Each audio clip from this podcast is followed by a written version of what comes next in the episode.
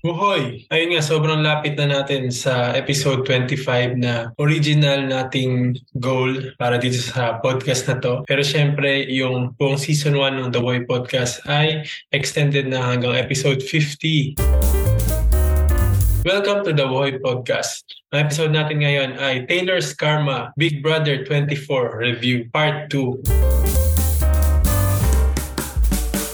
Kung nabitin kayo sa episode last week, ito na yung second part kung saan pagpapatuloy natin yung pag-uusap tungkol sa mga kinarma dahil sa mga ginawa nila kay Taylor sa season na to ng Big Brother.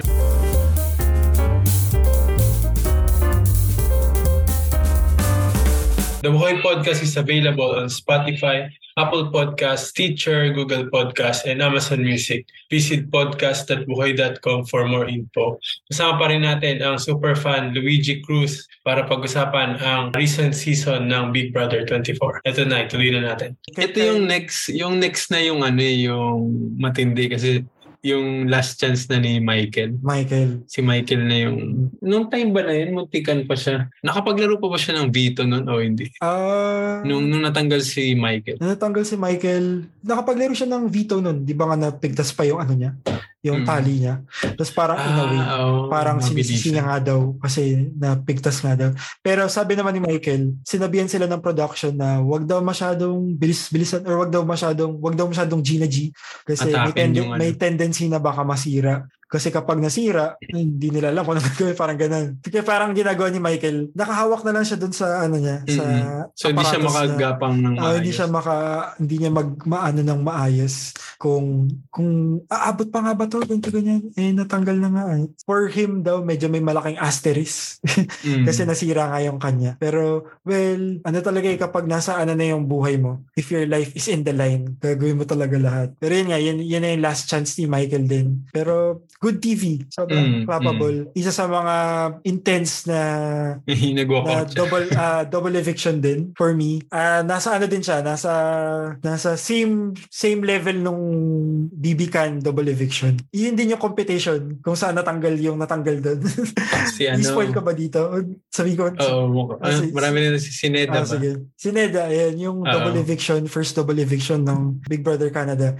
Sabi nga nila, if you see this competition, alam nyong may mangyayaring kakaiba Mm. yung ano yung tatanggal yung i-untangle mo yung sarili mo dun sa ano sa mga polls polls yun din kasi yung kay This- then yun din yung kay kay Michael so hindi hindi nakaka-disappoint yung episode na I, I am low-key hoping na magstay din sana si Michael pero nung na, yung nangyari yung moment na yun sobrang ang ano ang ah wash ah grabe parang sobrang edge of my seat talaga the Mm. whole time sobrang yung moment na yun alam mong okay this is why I love Big Brother parang ganun yung moment na kasi hindi mo na-expect parang si Michael kasi yung ano talaga eh yung Masasalba Yung niya yung sarili niya sa.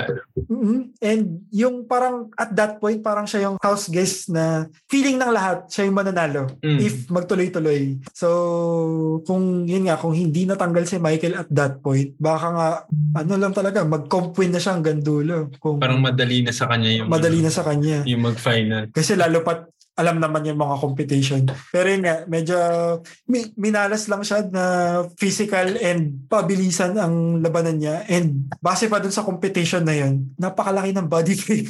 napakalaki niyang tao para magsuksok dun sa mga poles na parang naglilimbora ka ng multiple times kasi ikot, akyat. li- Mm. Tapos minsan nakakalito pa yung ganun pag Ah, ah. marami ka nang hinahatak na lubid.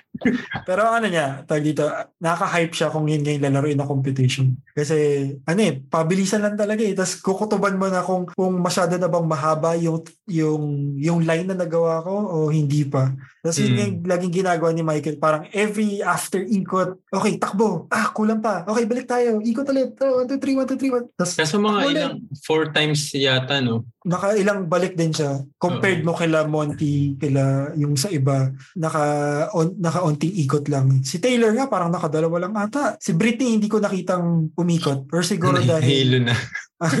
yun talaga yung do or die ni Michael. Kasi nga di ba outgoing HOH siya. Kapag Mm. outgoing HOH ang tanging way mo lang para maligtas yung sarili mo Sa is yung veto veto. Eh buti Mm. na lang top 6 na sila. So since top 6 na sila, lahat sila eligible to play. So walang backdoor option. Unlike yung kay Derek X nun, di ba? Parang ang dami pa nila. Tapos hindi din siya napili to play the veto. So Ayaw. yung kay Sarah Beth. Ah, Derek X RIP. so, okay lang yung kay Derek X kasi na dami niya. Parang survivor na lang kulang niya. Sasalian niya. uh, sana nga makalaro na rin siya ng uh, survivor para... Pero nasa ano pa, nasa. Amazing Race pa naman sila. O oh, if ever ganun siya, kauna-unahan. Siya. Mm, kung kung isasali siya. Uh, let's, and, pero ewan ko, sa tingin mo ba may chance si Derek, Derek X sa Survivor? Hindi ko lang alam. Piling ko social, pero hindi ko alam kung kung. Kung, kung gumawa yung Survivor nung parang Big Brother Amazing Race, eh, parang The Challenge, ah, yung kukuha sila from uh, all ano, series. Sana. Sino next? Si Alisa na yung next. Alisa, si Alisa na lagi niya sinasabi na, I've been good to you, Taylor. Ganun. Wala akong sinasabing masama sa iyo.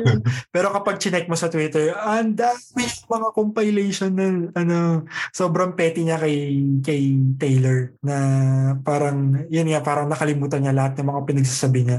May mga ano siya, alam mo yung, yung mga mean girls talaga na may, ano, yung simpleng, simpleng sabi, sabihin lang ni Taylor, lahat sa kanya may big deal na. Parang ganun. Oo. Uh, Gan- Parang chinis, minarites nga niya kagad si Taylor uh, sa jury. medyo ano nga siya. Ay, nako, Alisa. Pero tag dito, wala lang.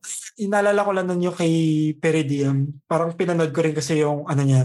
Sino yung mga sa tingin mo top players na mananalo. Parang mm. isa yata si Alisa sa napili niya. Tapos parang ako talaga, nung pinanood ko yung first week, hindi ko talaga makita. Tapos wala din, nung pinapanood ko din yung interview niya, sobrang ano siya, medyo Angela nga yung dating niya sa akin. Parang sobrang furniture niya kapag nagsasalita siya, parang robot lang. Wala akong maramdaman na emosyon sa kanya. Kaya hindi ko na, yung si Ian nga din, yung isa sa mga kaibigan natin. Mm. Nung pinapanood namin yung first episode or yung nagbibigay ako ng ranking, sin- sinabi niya si Elisa daw yung medyo okay daw siya sa kanya si Elisa. Tapos ako naman, di ko talaga makita. Essence na saan? As in, anong, anong nakikita niyo kay Elisa? Wala. Tapos ito na dumating na sa eviction niya, wala pa rin ako nakikita. Parang the whole time naging furniture talaga siya sa loob ng bahay. Sobrang ano siya, sobrang dinala lang din talaga. Mm-hmm. Pero uh, mako-comment ko siya, social game din kasi parang uh, in a way, lahat, halos lahat, sige sabihin halos lahat gusto siya ng mga tao mm-hmm. din sa loob. Parang okay siya. Parang yun nga, sinasabi niya nung, nung kay Turner, nung silang dalawa ni Taylor yung nominado. Ito na, parang in a way, parang napag-usapan natin yung eviction ni Alisa. Parang sinasabi niya na, um, Turner, dito, bakit ako yung tatanggalin? Bakit ako yung dapat mong i-keep? Kasi, well, uh, magkaibigan tayo. Out of all the remaining players, ikaw yung mas pipiliin ko out of everyone. Hindi ko naman close si Britney. Ayaw niya kay mm. Britney. Hindi naman niya, close siya kay Monty pero sakto lang. Okay naman din siya kay Taylor pero nominado kami. So, syempre kailangan kong mag, mag-say ng case against Taylor. Tapos parang, mm. if hindi natanggal si Taylor, si Taylor mananalo all throughout. Parang, parang mas maganda yung, ano mo, yung record mo in terms of comp, comp wins, mas okay ka. Kung ako kay inano mo, I just have friends. May mga friends lang ako sa jury. Kaya siguro yun din, yun din yung reason kung bakit tinanggal siya niya. Kung bakit tinanggal siya ni, niya, no? ni Turner. Kasi yun nga, Indy, Jasmine, si si Terence, eh, si Terence may, may secret crush ata kay Alisa. Ewan ko lang kung nakita mo sa Twitter. nakita mo ba yung ano, yung pinag-prepare nila si Terence sa si Elisa, yung Ter Terry Lisa. Parang ginagawa uh, nila ginagawa nila yun every season. Pero ang inaabutan ko lang yung kay season 21 meron si Cliff tsaka si Annalise. Ewan mm. ko lang hmm. kung naalala mo si Annalise. Ay, yung parang weird na pares-pares na yung hindi talaga. Ano nga ba yun? Ganun ba? Parang pinipair lang. Pinip oh, pinipair nila yung mga oldies dun sa mga batang babae sa season. so parang this season yung yung ano nila is si ano nga si Terence, si Terence uh, saka si, Alisa.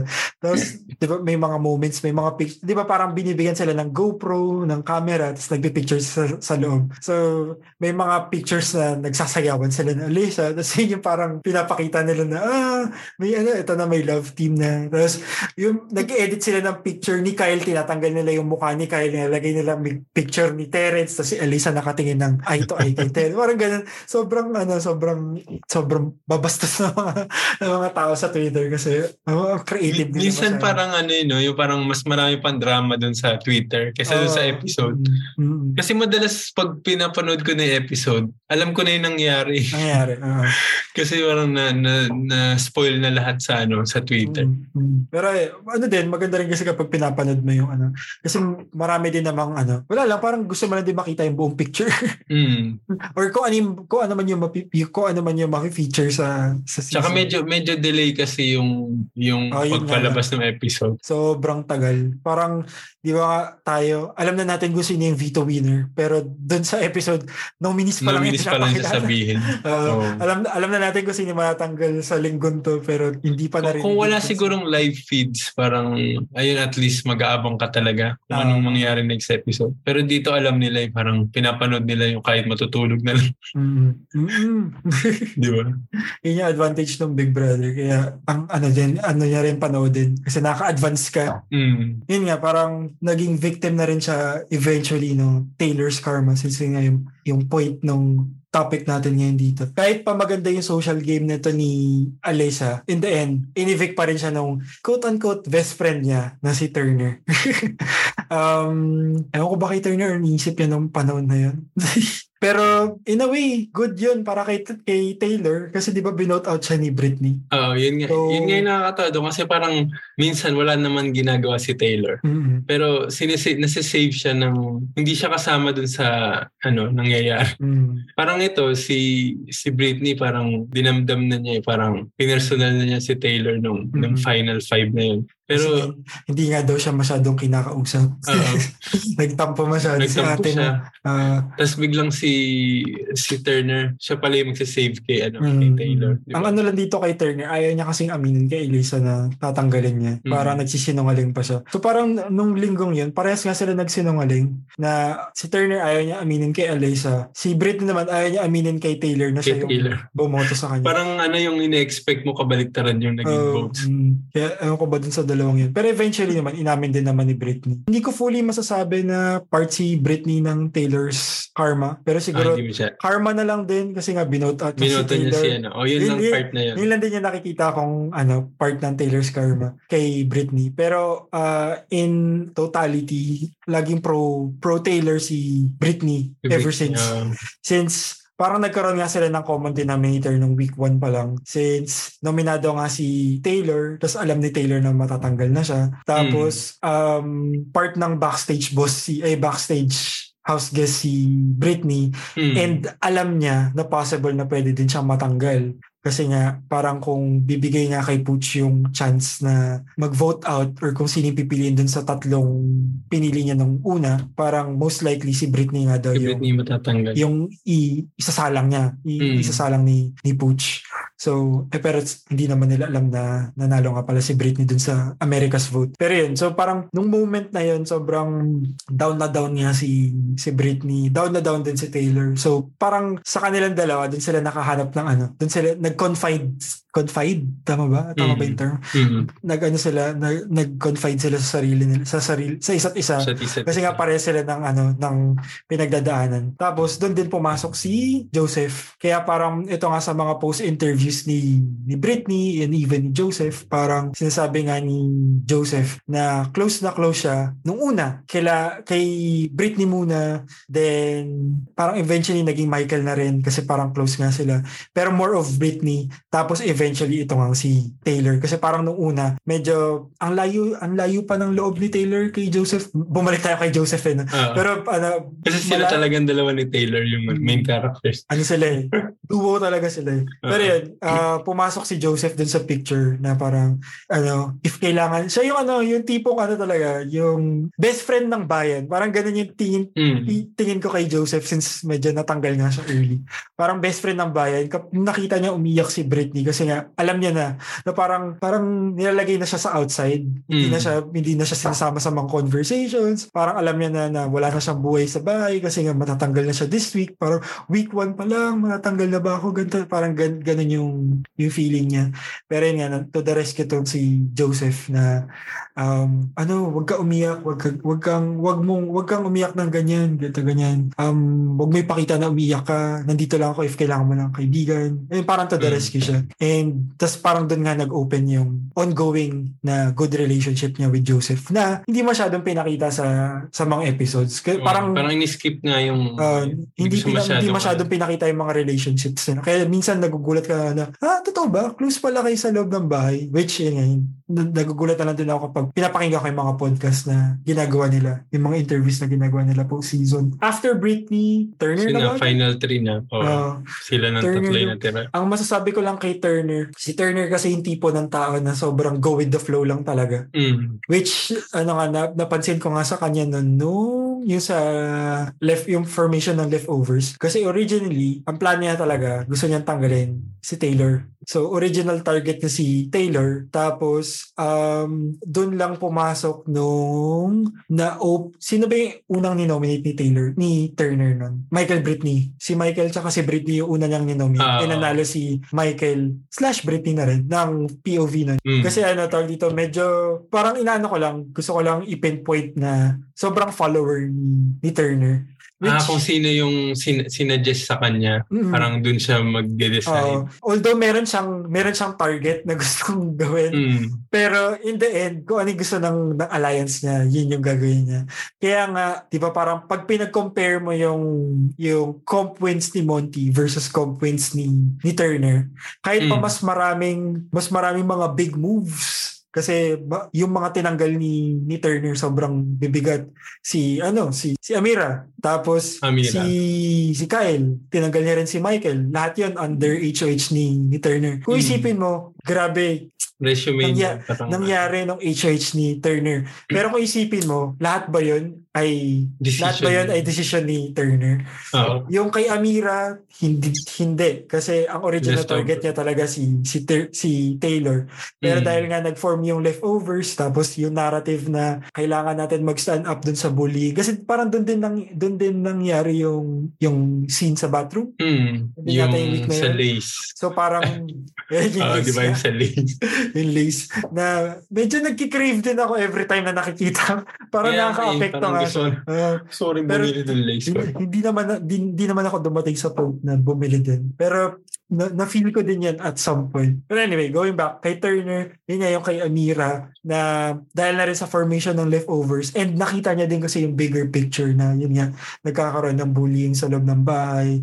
And I'll just give credit na lang din kay Joseph dahil Mm. si Joseph din yung dahilan dun sa speech ni Turner na parang ang nangyari is parang sa sa viewpoint ng ng casuals parang si Turner lang ang may pakananan pero in actuality parang si Joseph yung nagfi-feed kay Turner ng mga magandang sabihin pero in a way Mm. may may mga certain parts din si Turner na sinabi doon pero parang si si Joseph din nagsabi na ay itong magandang sabihin mo to kasi bla bla bla bla, bla. lalo na yung part na nakikita niya nga daw yung yung unfair unfair treatment sa isang certain house guest although hindi ni name alam ko hindi, hindi siya hindi siya pinangalanan dun sa ano 'di ba pero parang obvious naman na si Taylor yung tinutu- tinutukoy nila tapos ayun um second naman second HOH na yung kay Kyle obviously Mm. si Taylor pa rin yung target niya dun Parang pero pag si dahil Taylor pala. Ayun nga. eh. Um, tawag dito, um, pero dahil nga dun sa issue nung nangyari kay Kyle, hayaan ko na, parang sinabi niya nga nun na, um, hayaan ko na, sige, tanggalin ko na si Kyle. Sa totoo lang, parang nung moment na yun, yung number one na talaga ni Ter- Turner nun, si Kyle. Yun nga lang, dahil nga sa issue, kailangan niya i- de-associate yung sarili niya with Mm. Kyle. Kasi kapag associated ka kay with Kyle, medyo negative yun. Yung madadamay siya. Oo. Hmm, madadamay siya. So parang ang nangyari nga nun, nung moment na yun, nung bumalik na sila sa sa from Direfest, um, tapos nangyari yung issue ko nung kay, kay Kyle, sa nominate na nga tong si, si Kyle, natanggal na siya. Nilapitan niya na tong si Monty na, Monty, wala na, tayo na lang nandito sa pound. Ay, gusto mo bang mag-final two na tayo? Kasi wala na akong kasama eh, parang ganun. To think na nandiyan pa si Alisa, pero hindi niya kino-consider na super duper tight alliance member si Si Alisa Alisa. nagdumiretso siya kay Monty. Kaya yun nga, meron siyang final 2 with Monty. Which evident naman dun nung final 3 na. Tapos ito, yung recent na, yung kay Michael. Michael's eviction, which alam naman natin na kagagawan din yun ni Monty. Ni Monty Pero siguro din. kung kung hindi daw nanalo si Monty ng POV nun at hindi ginamit, um, Ikikip niya? ikikip niya yung nomination. Oh. Ayun yung, ayun yung sabi niya. Kasi naniniwala si Turner nung moment na yan. ah meron kasing, pinakita din sa episodes, di ba? Na nagkaroon sila ng gentleman's agreement na si Michael, si Turner, tsaka si Monty, since silang tatlo, meron na silang mga comp wins under their belt, ah, why not mag magtulungan tayo, maglaban-laban tayo against the girls, tapos let's do it. Pag final three na, maglaban-laban na tayo hanggang dulo. Siyempre, kung ikaw nandun sa conversation, oo ka lang, hindi ka naman Mm. pwedeng, hindi ka naman pwedeng maghindi. Kasi kapag nag-hindi ka, dalawa kalaban mo. Dalawa kalaban mo. Kaya, ayun, syempre si Michael, oo lang. Turner, para sa kanya, legit yun.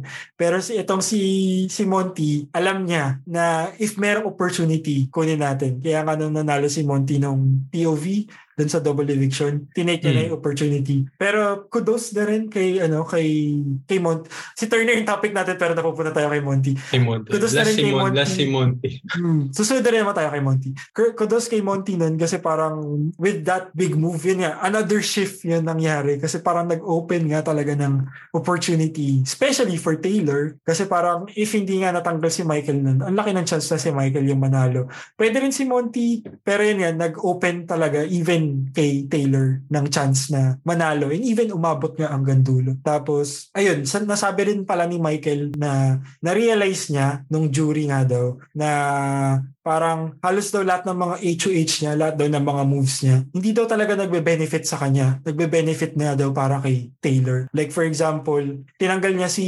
Daniel. Ayaw ni Taylor si Daniel. Tinanggal ni Michael si Daniel. Ninominate niya si, sino ba yung next na nominate niya? Si Terence. Ayaw ni Taylor kay Terence. Ninominate ni, ni Michael si Terence. Natanggal si Terence. So parang lahat ng mga target ni Taylor, tinatanggal ni Michael. Parang ganun. So parang in a way, parang in hindsight, um, yung HH ni Michael, parang HH din ni Taylor. Kasi yung target ni Taylor, tinatanggal ni Michael. Parang ganun. Hmm. Without the blood on Taylor's hands. Parang ganun. Kaya, ayun talaga yung nagagawa ng social game din ni Taylor. So, kumbaga, good social game. Na. Na ano niya, napap- napapagawa niya doon sa ibang tao Mm. yung mga Tapos, pinapa, pinapa-feel niya na okay, nagawa ik- ikaw ikaw gumawa niya ng eviction na yan. Pero yun nga, Mm. parang nung nasa jury house nga daw si Michael, na-realize niya na, oo nga no, lahat ng mga target ko, hindi ko naman talaga sila gustong tanggalin. Eh di ba dong yung kay Terence pa lang, yung Terence eviction, Mm. ang gusto gusto talagang tanggalin ni Michael, Turner or Monty. Mm. Kaso lang, um, since meron nga silang gentleman's agreement and ayaw niya pang humiwalay sa leftovers. Yung leftovers. Mm. So parang naging loyal pa rin siya dun sa idea niya na feeling ko hindi naman nila ako tatanggalin. Pero yun, double eviction happened and yun, binackstab agad siya. So ano lang din talaga, panapanahon, tamang timing and social game din talaga. Kaya eh, yun yung medyo naging downfall din ni Michael dun. Pero going back kay Turner, yun nga, yung, yung mga moves niya, ano siya, madali siya ma-influence. And yun nga, kung mapapansin mo halos lahat, every time na nagiging HOH siya, nagiging HOH siya, lagi niyang tinatarget si Taylor Mm. or except syempre siguro dun sa double eviction kasi nga parang si Michael nga yun. Wait, nominado ba si Taylor nun? Britney Taylor yun, di ba? Ah, Alisa. Ay, Alisa. Britney Alisa. Ah, okay, okay. Hindi pala. Okay. Tapos si Alisa yung tinanggal ni Monty nun. Mm, ni Monty. Okay. Ayun. Every time na na-nominate si Taylor, ni-nominate ni Turner si Taylor, parang lagi niyang binabadmouth din si Taylor na parang, F her. Parang ganun. Ay, Hmm. wala, gusto ko nang ma-evict yan. Parang ganun. Kasi nga, nandun din siya sa, sa moment na yung mob mentality nga rin. Parang nandun din siya. Before leftovers, medyo part din siya nung mob mentality. Yun nga eh, parang wala talagang... Kasi kahit si Monty nga, ano eh, hmm, di ba siya yung, siya yung unang ng, ng ano, Ang sabi nga nila parang Nagsumbong. Monty nga daw yung catalyst. oo, yung sumbongero. Oo. Which papag-usapan natin mamaya. Hmm. Monty. Ayun. Pero I think yun lang naman yung masabi ko kay Turner. Pero na-amaze na lang din ako kasi naging likable siya midway hanggang dulo. Pero buma, naging nag, nag-fluctuate ulit nung bandang dulo. Kasi Hmm. nga parang yun nga medyo ano nang ano nakain ni Turner. Parang after nung Dire Fest biglang ha ano Nag-iba. nangyari dito kay Turner? Oh, nag-iba siya. Nag-iba siya after matanggal ni Kyle. So, ayun, parang roller coaster ang nangyari kay Turner nun. Pero yun, Taylor's karma. na-evict, na-evict din siya nung, nung final three. Kasi nga, akala ni Monty, Matatalo kapag niya si, in-evict ano, niya si Turner, matatalo niya si, si Taylor. si Taylor. Ito Pero na. ang, ang ano nun, hindi, yung final na, ano, na, yung part 3 nung, nung, nung last na HOH. HH. Parang naka, nakakuha siya ng maling sagot. Dismayado na. Alam na niya na matatang, matatalo Ah, siya. mm. Alam naman natin lahat, si Turner, lalo na sa mga competitions, yung mga mental competitions, ang daming chances na nakakatama siya ng sagot dahil naguhula na lang siya. Parang Mm. minsan nanalo pa nga siya, di ba? So parang part 3 HOH kasi, mental talaga siya. Mm. And for the season, I think for the past few seasons, yung mga questions na rin sa Final 3 HOH, related na sa mga nangyari sa loob ng bahay. Dati kasi crap shoot siya na parang, um, tawag dito, uh, my favorite part of my Big Brother experience is Letter A, ganto ganyan. Sasabihin ni Mm. Julie. Letter B, ganto ganyan. So papakiramdaman mo yung sagot base dun sa pagkakakilala mo dun sa sa house guest na yan. Ah. Parang ganun. Ah, pero ngayon, parang binigyan na ng fair shot yung lahat Parang- kasi pwede, pwedeng mag, pwede mong aralin. Yun nga lang, aaralin mo from the very beginning. Kaya, Kung, ma- eh, kung mapansin, ang hirap nun, tapos lalo pat bawal magsulat. Tsaka may timer. oh, yan nga, may Parang oras. mabibilang mo ba yan yung parang siya yung pangatlong na ibig sa ganyan Mm. Or siya yung pang anong nanalo ng ganito. Yung sabi nga nila strategy dun, mm. ang, kaila ang kailangan mo lang magawa is kailangan at least doon, at least isa doon, alam mo yung tamang sagot. Para kung maghuhula ka na lang, 50-50 na lang doon sa Ah, dalawa. dalawa lang. Oo. Yun, yun din yung strategy na sabi nila. Pero, ewan ko. Hindi, hindi ko alam. Kasi nung ako, tinatry ko rin siyang laruin nung, nung pinapanood ko siya live. Wala akong masagot. Kasi parang yung utak ko, kasi talaga yung yung utak ko nandun na sa ano, nasa last part na ako ng, ng game. eh. Yun na lang yung mga naalala ko. Pero yung mga nasa bandang una, yung parang blank, I, I played, uh, I, I got eliminated in the second HRH comp. Mga ganun. ah, yung mga Ah, ganun. Iisipin Ako yung pang anong natanggal sa ganitong veto competition. Ganyan. Tapos, I was evicted with the two, uh, two to Kemerut number of votes. Parang, okay, sige, tama naman yun. Tapos, uh, uh, I was a half-nut during the fourth and sixth week of, parang tapos ikaw compare, fourth, uh, kailan ka ba naging, iyaani mo pa, tatandaan mo pa yung mga ano. So, ang daming, ang daming details. So, um, yun yan, nabanggit ko yun kasi si Monty, nag-aaral siya ng matagal na. Si Turner, as in, whoo, go, Bahala na. na. bahala na, bahala na kung ano mangyari. Pero eto nga, uh, ang ginawa ni Taylor being Taylor, being the Taylor that she is, or she Mm. was, tinuturuan niya si, ano, tinuturuan niya si, si Turner nung final three. Eh di ba nga, hindi na naglalaro si, Ta- si Taylor nun.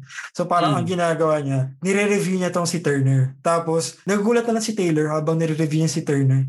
Ang bilis makapick up ni Turner ng mga details. Parang kapag kunyari nag, nag okay, i-recite mo kung sino yung mga HH, sino yung ano, na eliminate ng ganto ganyan, blah, blah, blah. Nagugulat siya na, oh, natandaan mo agad yun. Parang, ngayon ka lang nag-review, naalala mo yun. Tapos, na may, may moment doon na nilapitan ni Taylor si, ano, si Monty na parang, oops, feeling ko, Monty, mali yata yung ginawa ko. Kasi nga, alam, alam ni Taylor na kukunin niya siya ni, ni Monty. Mm. Um, alam ni Turner na kukunin siya ni Monty. Mm. Pero si Monty, hindi niya sinasabi kung sino yung gusto niyang kunin. Mm. So, tayo, as a viewer, ewan ko lang kung ikaw, ganun din yung na-feel mo. Kasi ako, hindi Ako- ko na hindi ko na nakita yan sa sa live lang yung mga review review part na yun. Oo, okay, okay. Hindi na siya pinakita sa ano eh, dun sa final episode, di ba? Okay, Parang yung hindi game na. lang mi- mismo. Ah, sa, uh, tawag dito, um, nung mga final episodes na din, parang may part doon na parang sina, eh, hindi yata siya na-feature. Parang Mm, yata siya hindi, hindi na na-feature. siya na-feature. Kasi yung second to the last episode, parang yung kumakain sila ng dinner, final two. Mm-mm, oo. Puro ano Parang- na lang yun, highlights na lang yun. eh. Yung naalala ko na parang sinabi nga ni Taylor. During Taylor's HH pa nga ata to eh. Yung Mm. si Britney na yung, mat- si Britney yung matatanggal. Yung na wala na talagang chance si Britney. Parang Mm. sinabi ni ni Monty na he doesn't mind daw kung magsisit daw siya with another ah with another black person tapos babae pa. Tapos Mm. ay okay lang din okay lang din daw sa kanya kung matalo siya ni Taylor. Parang ganun. Kaya parang kami, yung mga nanonood nun, parang okay, nag, binibigyan, binibigyan tuloy kami na impression na baka nga kunin ni Monty si ano, si si Taylor. Mm. Kasi parang parang ang bigat kasi ng statement na yun eh. Parang, lalo pat pares nga silang black. Feeling ko, yun, yun din yung hinuhugot ko na sana manalo nga si Monty kasi Para dali dito, niya. Para dali niya. Kasi parang ang bigat kasi ng statement na sinabi niya, pares tayong black so dapat tayong dalawang magsama. Parang ganun. Mm. Kasi parang kung ako yun, tapos ta- a- ako yung tatanggalin niya, parang ah, medyo ginamit mo yung race for, ewan ko. Di ba? Yun nga. Ng race card na no. Pu- pu- pumasok pumasok na kasi nga pwede mo talagang ipasok lahat. Pero um tapos kaya nga kapag nagtatanong si Turner sa kanya oh Monty final 2 di ba? Ah, kukunin mo naman ako sa final 2 di ba? Yeah yeah. G- ganun lang si Monty. Hindi siya ano hindi siya for sure hindi siya yung 100% Ganun. ano lang yung nod nod lang.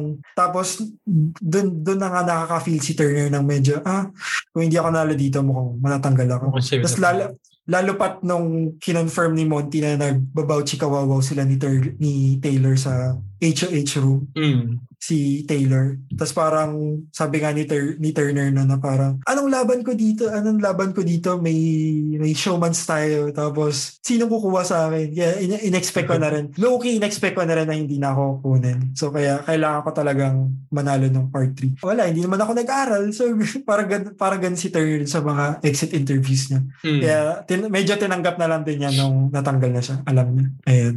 So, Taylor's Karma kasi natanggal siya third. And parang yun nga yung nag-solidify sa pagkapanalo ni, ni Taylor. Kasi nga, dahil, dahil doon, akala ni Monty siya nga yung bigger threat dahil nga sa comp wins, yung mga natanggal ni Turner. Yun daw yung pampaganda sa resume ni Monty. So, tinanggal niya si Turner hoping na manalo siya against Mm. Taylor. But, little did he know. Nas- Nashook siya. Nashook siya sa ano eh, sa Oo. final sa, speech niya. ano eh. sa, sa speech, sa jury questionings. Medyo ano lang talaga, feeling ko kasi ano, ah nagfo-focus si Monty sa home wins niya. Kung idadaan nga naman natin sa home wins and kung Turner versus Monty, feeling ko talaga Monty pa rin yung mananalo. Parang si Monty Mm. yung better resume compared kay Turner kahit pa ah, ang daming HOH wins or ang daming natanggal ni Turner. At ayun, maraming comp, mas maraming big comp wins na, na claim si Turner. Pero mas for me mas impressive si Monty in terms of social kasi parang mas gusto nga siya ng mga tao. Tsaka hindi Mas- siya, kahit mukha siyang threat, parang hindi Oo. siya kinoconsider na i-nominate. Mm. Parang ano nga, savior, savior yung vibes. Mm. Medyo savior yung vibes. Pinili niya si Taylor kasi feeling niya mabibeat niya si Taylor sa final 2. Pero nung dumating na yung mga jury questionings, and sinasagot niya yung mga question, mapagko-compare mo talaga eh. Well, beauty queen kasi si Taylor kaya Oo, kaya ang gaganda, ng, ang gaganda ng mga sagot niya. Kahit pa on the spot yan, hindi mo rin kasi alam kung ano itatanong sa'yo ng ano eh, ng mga Yeah. Pero jury. to be fair naman kay Monty, hindi naman siya parang si Big D nung, nung BB23 na parang, Hmm. yung parang wala sa sarili sumagot. Ah, ah, ah, ah. Di ba yung kay Big D parang, oh, totoo ba yung mga pinagsasabi mo? Ah.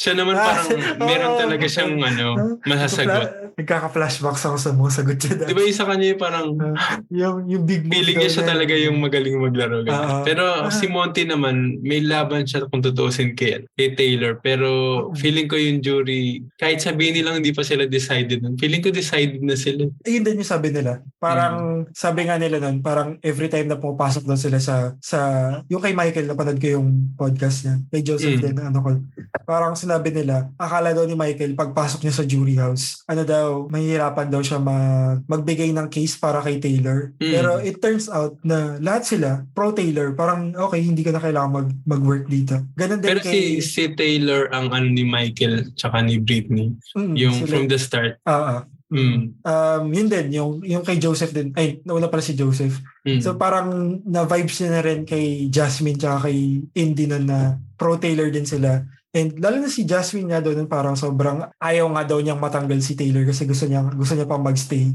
Ayaw niyang makita si Taylor sa jury house kasi gusto niyang makita hanggang sa dulo si si, Si Taylor.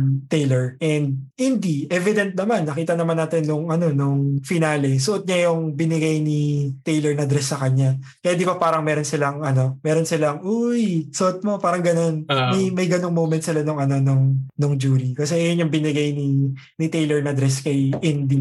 No, Ayun pala yun, yung parang nag-comment siya. Ah, Ang yun ganda yun. ng suot mo ngayon na parang. Kaya suot mo ngayon. Pero kasi nga, galing kay Taylor yun. So, ah, thanks. Ah, gano'n gano'n si Indy. Tapos yun. Um, kay Britney din. Um, di ba ng jury round table, parang pinapamuka na anti-Taylor si ano. Parang gano'n yung pinafeel Mm. sa jury round table na parang, oh, parang ayaw ko kay, parang hindi ko, parang wala masyadong ginawa si si Taylor. Tapos medyo nagpo-pro Monty. Pero ano yun, um, sinabi naman ni Britney na it's unfortunate daw na tawag dito, yung pinakitang negative statement is yung kanya pa. Parang Ah, parang Inis- kinat yung iba niya uh, sinabi. iniscrew talaga siya ng production. Kasi nga parang yung yung last na narrative na nakita natin kay Britney, Pa- medyo para sa continuity, siya. yung continuity na binoto niya si Taylor. Pero ang ganda ng huling part na nung kay Britney yung parang yung parang sana napunta yung ano, yung yung nawawalang yung missing vote daw. Yung missing vote. Ah, parang yun pala. Oh, okay, nandito pala yung sa Ito pala. pag big, big winner. Mm. Kaya as a regular viewer ng Big Brother na lalo pat tawag dito, yung mga recent seasons parang binibase ka talaga sa comp wins. Parang yun yun, na, yun eh, ako yun yung nafe-feel ko na parang Mm. ah, feeling ko Monty to. Nung pag pinapanood ko yung, yung round table. Pero may mga certain moments kasi na parang, oh, Taylor. Feeling ko, Taylor. Nung nanonood kami way dito sa Discord nun, Mm. Parang sinasabi na yung susi-susi. Parang nagsasabi na sila ng mga reasons nila. Uh, sinasabi ni Joseph na uh, I am voting for the face and the sword. Tama ba? The face and the sword of the seasons. Mm. Parang Taylor yan. Taylor. Kasi sinabi ni Taylor kanina yung sword eh. Parang gagalan ako. Ah, Tapos, akala ko rin nun, yung kay Turner, Taylor siya. Kasi sabi Mm. niya, parang nagbago nga daw yung, yung isip niya. Nagbago yung isip niya. Tapos, I'm just voting for the person na nagbe-best represent ng game, nung, nung season. Parang, parang ganyan. So, mali parang talaga. ganyan sinabi niya.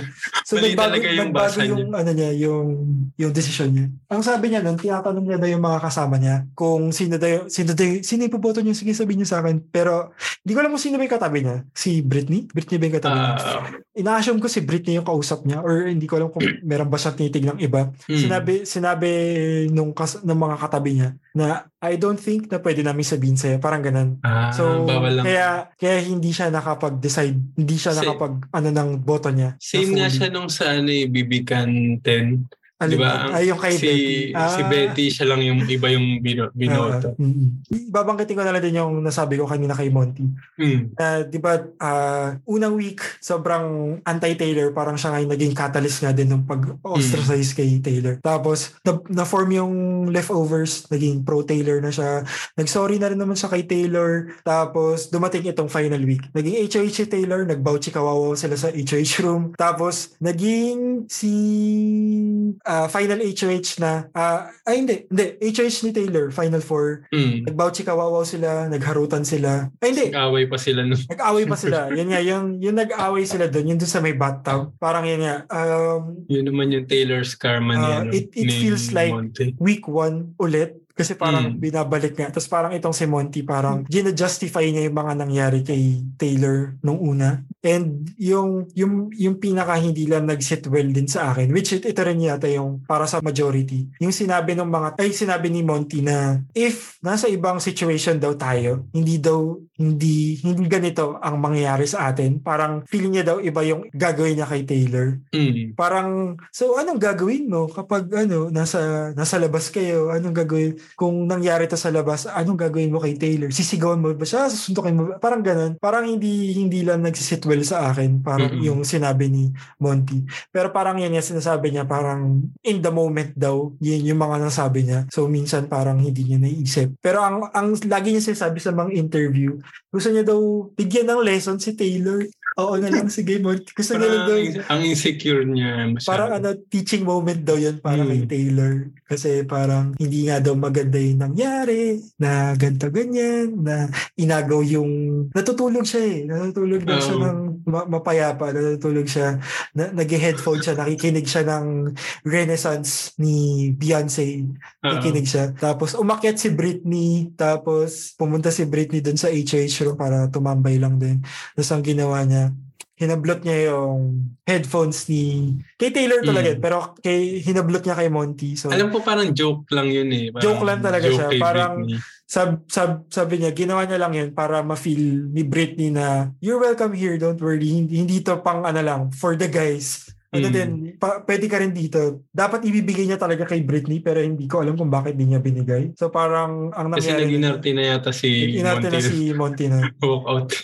Tapos dagdag pa yung ano yung yung moment na sinabi niya na nakita niya nga daw yung goddaughter niya na nag-grow Mm. for how many how many months. Tapos biglang itong si Taylor. Ewan ko, feeling ko normal na comment lang din to para sa mga Oo. kaibigan na hmm, sigurado ka the whole moment na lumalaki siya, kasama mo siya.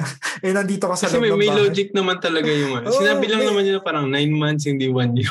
Oo. Wala, wala lang. Parang ang ano lang ni, ni Monty. Tapos parang na-off siya doon. Tapos di ba yun nga, parang ang sabi ni Monty sa mga interviews niya, gusto niya lang daw bigyan ng teaching moment itong si Taylor. Kaya niya sabi niya yung mga ganito, ganyan.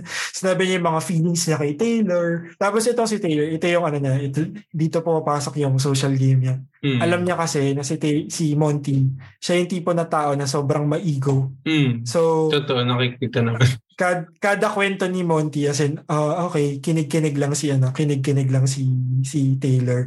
Kapag pinapagalitan niya si Taylor, okay, kinig-kinig lang. Kasi alam ni Taylor na kapag nag nag-react ng Ah. negatively kay kay Monty, baka mamaya one click, okay, hindi na kita kukunin as final two, magta-turner na lang ako. Mm. Kaya yun, parang, na ano niya talaga, parang tinatry niya talagang i- ipat, i- ikares masyado tong si Monty. Na, Oo. oh, sige, sige, okay, tama ka, sige, tama yung sinasabi mo. Kaya nga, di ba, nung umalis si Monty, para, hi, it's, ano na naman, Taylor's the bitch narrative na naman. Oo, parang kaya- week one, gumaganon siya. So, as in, in, uh, in a way, parang ano siya, alam niyang na, na ano na naman siya, na naapi na naman siya at that moment pero kailangan niyang gawin yun para lang, yun nga, yung social game niya, hindi ma-taint or hindi ma, Compromise. ma-compromise. Tsaka in the end, no, yung parang hanggang huli merong, di ba gano'n nga yung story ni Taylor? Mm. Parang Tuloy-tuloy. kada week meron siyang kontrabida sa buhay niya. Yes. Tapos hindi mo, akala mo sa huli, oh, happy ending na sila ni ano ni Monty. Pero hindi kontrabida pa rin pala si Monty. Yes. So, to close na lang din, and Mm. yun na, parang pa-closing na rin tayo. Sobrang lakas ng Taylor's karma talaga for Oo. this season. Parang lahat nga, nabanggit nga natin na isa-isa nga natin kanina. Halos lahat ng house guest, um, um, na- merong ginawa at some point kay, kay Taylor. Mm. And at the same time, ano nga, yun nga, parang nag-pay sila ng price kasi na-evict sila the following week. Or kung hindi man the following week, eventually, na-evict din sila. Parang yun. Mm. Eh, feeling ko nakita mo din yung ano, yung sikat na meme sa Twitter, yung yung Grim Reaper, tapos yung, mga yung pinto. may pinto. Eh, parang every week nakita mo eh. nadagdagan. Kaya Ah, nga na- nakakatawa yung pag na-update. Tapos uh, wala lang, na- ang, ang ano lang, ang funny lang talaga, ang chaotic talaga ng BB Twitter na, na naisip nila yun. Pero totoo naman kasi, kaya if papanoodin niyo yung season 24, sobrang ano talaga niya. For the storyline, sobrang 10 out of 10, hands down. Mm-mm. Um, casting wise, not the best cast, pero tawag dito, may Kaunti mga certain bida, puro parts talaga. kontrabida. Mm, may mga bida. Ko- Sobrang daming kontrabida. Sobrang daming kontrabida. Sobrang daming kontrabida. Yan yan, para sabi mo kanina, every week nagbabago yung kontrabida. Hindi siya mahirap sundan. May mga Mm. parts na mahirap panoodin kasi nga dahil nga sa mga nangyaring hindi ka nais-nais.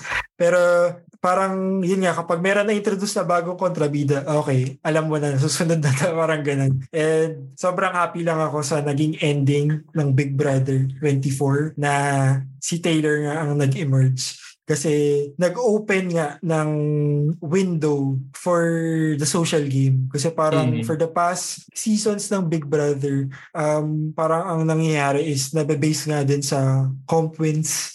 kapag marami kang comps na napapalanunan, automatic.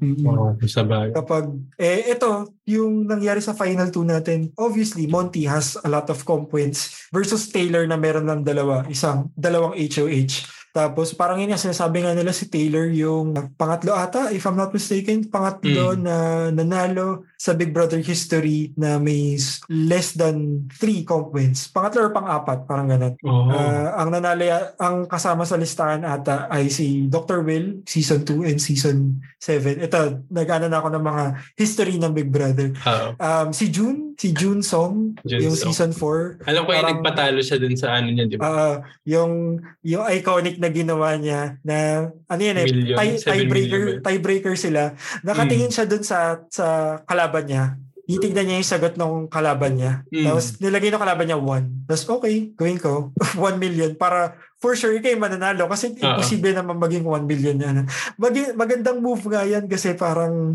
siya yung siya yung mag-evict dun sa final 3 so syempre walang balad kay kay June Yeah. So, maganda yung ginawa niya doon na, okay, sige, bigay natin kay Allison yung, ano, yung blame na ikaw yung natanggal. Ako, wala akong ginawa.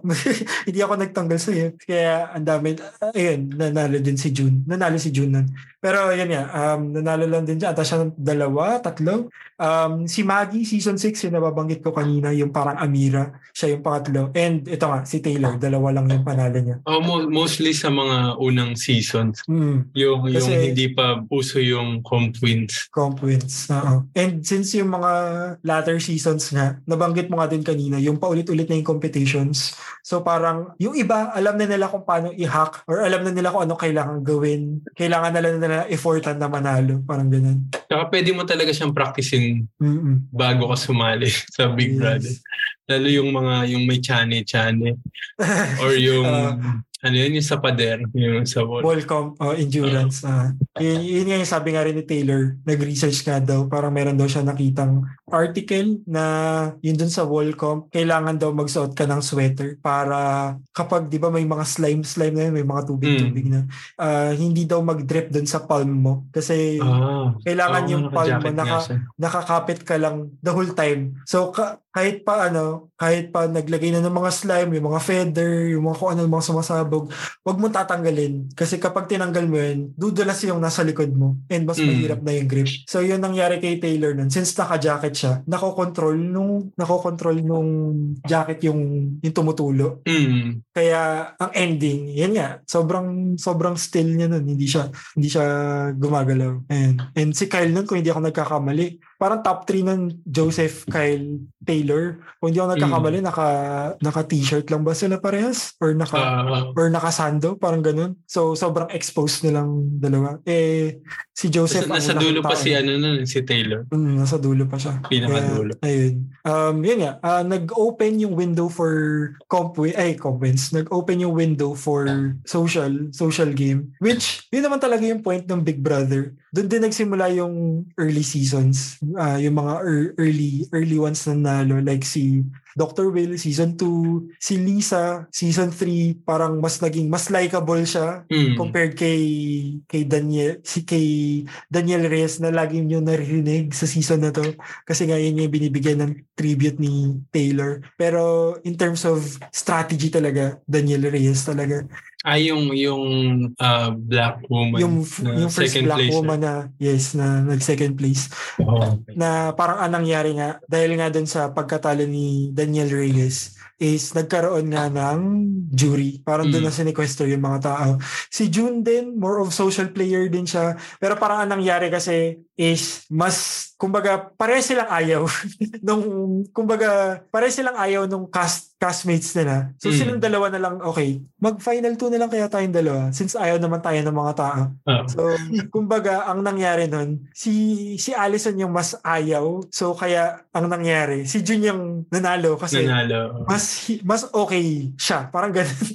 Parang, so ano talaga, nadadaan talaga sa sa social game. In which, evident nga dito kay kay Taylor na dinaan niya nga talaga sa social, dinadaan niya sa onting pa sprinkle sprinkle dun sa Mm. uh, Tsaka ne- never siyang ano, never siyang sumabog sa isang tao. Mhm. Never siyang pumatol sa ano, yung mga Yes. nang away sa kanya. Mhm. Um, part na rin nun yung good jury management niya which Mm. yung katulad nung kay Indy, yun nga binigyan nga niya ng dress si Indy.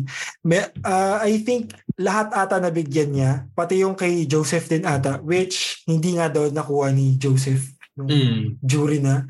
Parang binigay binigay ni Taylor yung yung sa Skid and Fancy, fan, hindi ko alam yung, yung pangalan nung yung sa Yung Magkasama sila? British, yung naka yung British ah, Ah, na ano pala yun, murderer pala yung, yung kinocosplay nila. Kaya parang Ah. ang weird, ang weird daw kasi murderer daw yun. Parang ganun. Murderer, cannibal, parang hindi ako masyado nakapag-research pero disturbing daw yung couple na yun. Pero parang may nilagay daw si si Taylor dun sa sa luggage ni ni Joseph. Pero hindi daw nakuha ni ni Joseph kasi parang may ginawa daw yung production. Parang ganun. Kasi di ba, tinanggal. ano siya, double eviction yan. Oo. Ay pero So hindi normal- pinadaan. Hindi Oo, oo. Basta Oh, parang yeah. hindi, hindi basta hindi daw nakuha ni Joseph.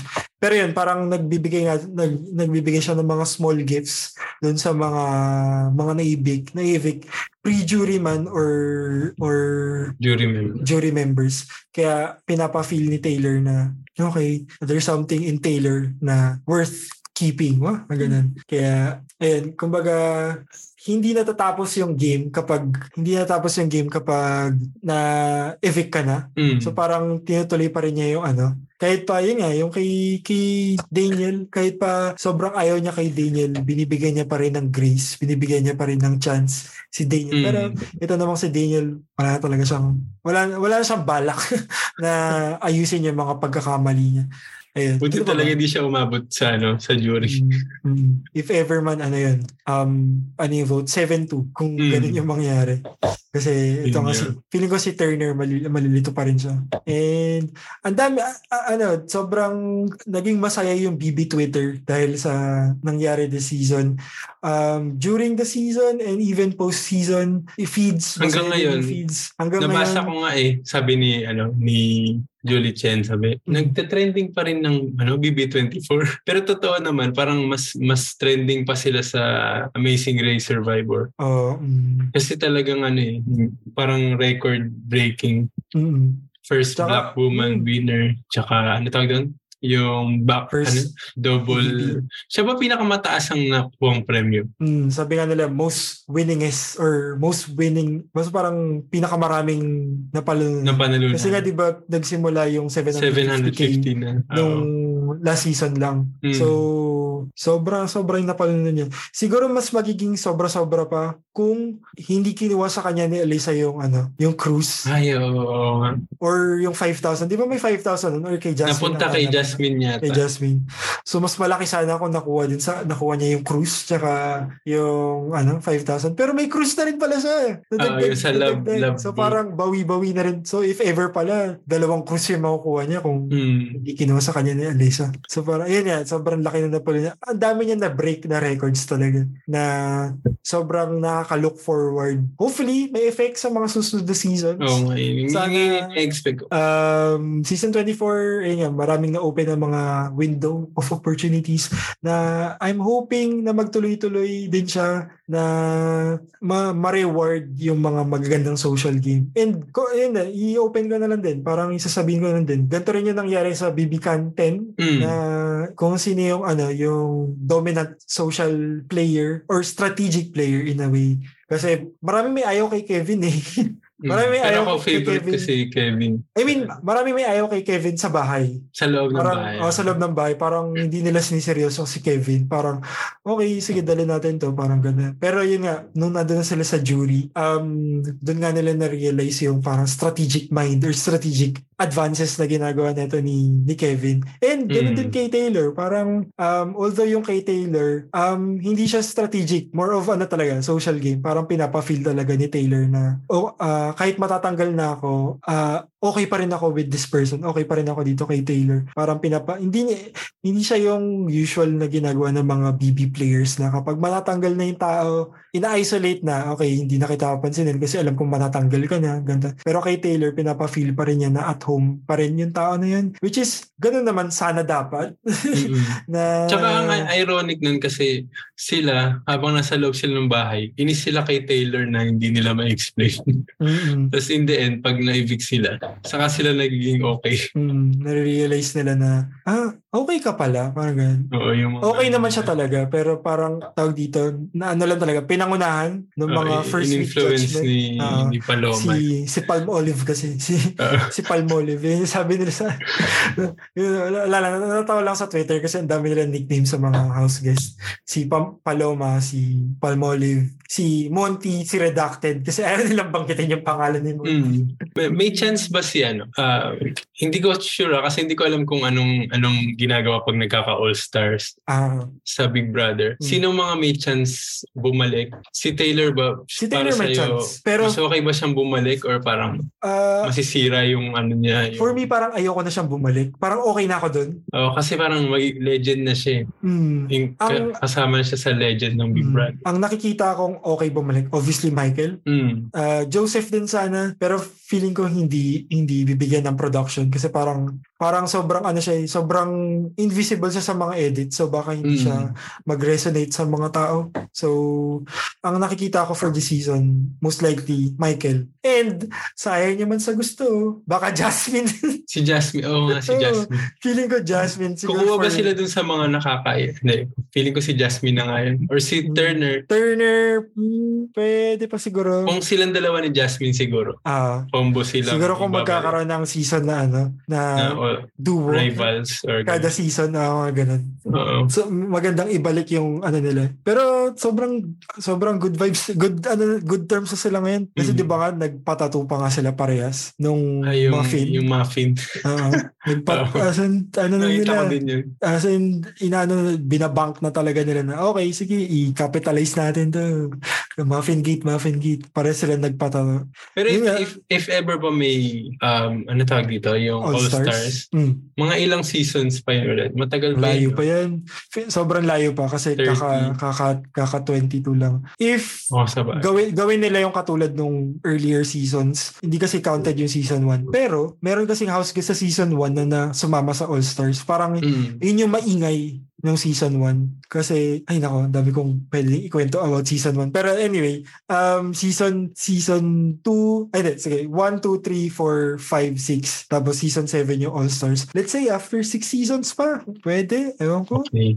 Mga Pero- 8, 7 years pa. 6 years. Pero I agree din na pwede rin season 30 para at least big 30. Mm. Pero knowing Big Brother, hindi naman sila naggaganon. Unlike Survivor, di ba parang Survivor no 40th episode yun yung Ah, parang 40. grabe yung All Stars. Yun ba yun? all, all winners sa ah, All season Winners. 40. Oh, Baka magkaroon din ng ganun. Pwede dun si Taylor. Sure yun. siguro, pwede. Pero tawag dito, ang nasasabi nila, um, dahil medyo sobrang onti pa nung mga winners ng Winners. Big Ah, Brother. konti. konti pa. Tapos lalo pa onti yung babae. So parang hindi balance. Ah, Pero alam ko nung nanalo na si Taylor, naging 8 na. 8 na ata, parang ganun. Nagkaroon na ng 8. Pero for sure, hindi naman lahat ng babaeng nanalo. Si ano na naman Ito pabalikin. pang sumali. Si ano yung pangalan niya? Pula yung buhok. Nicole? Joke. Wait. Yung Rachel. sa, Ah, Miss, ah, si Rachel. Ah, si Parang Rachel. siya na overused na Ah. masyado yung sa mga reality show. Pero ano, feeling ko sasali, sasali din yun. Kasi Ah. dapat nga daw sasali siya sa ano, sa All Stars yung ito yung last one. Kaso yun nga, buntis si ate mo. So hindi siya Ah. nakasama. Eh, hindi siya pwede. Tsaka si ano, si Nicole. Nicole Yeah, ba yun? ayoko na, hindi ko na kaya. Pero sabi ni Nicole, hindi niya na rin daw gusto kasi hindi daw, hindi hindi maganda yung experience na yung, yung, yung recent na All-Stars. Kung hindi ako nagkakamali, parang hindi nga siya masyado nagpa-interview. Wala ako, parang naging Todrick siya. Hindi siya masyado Oo. nagpa-interview after nung, sina, nung finale. Kasi na, na-stress talaga siya. Hindi, hindi niya, hindi niya, hindi siya okay dun sa last na season niya. Kaya Mhm. parang okay na ako, tapos na ako sa Big Brother. Unlike sila Janelle, kahit pa pa, okay. Oh, sila yung nakikita ko. Sa, Kahit pa early boot ako, okay lang, sige, kapag tsaka si niyaya ako, Da- Davo. go lang. Si Davon na. Si Davon ang sabi niya, tapos na rin daw siya. Parang okay na yung mission niya nung, ano nga bang, nung Nanalo siya ng ano, di ba? Ah, nanalo siya no America's favorite house guest. Mm-mm. Um, nung yung nag-succeed na yung cookout, parang nag-ano na siya, nag-concede na siya.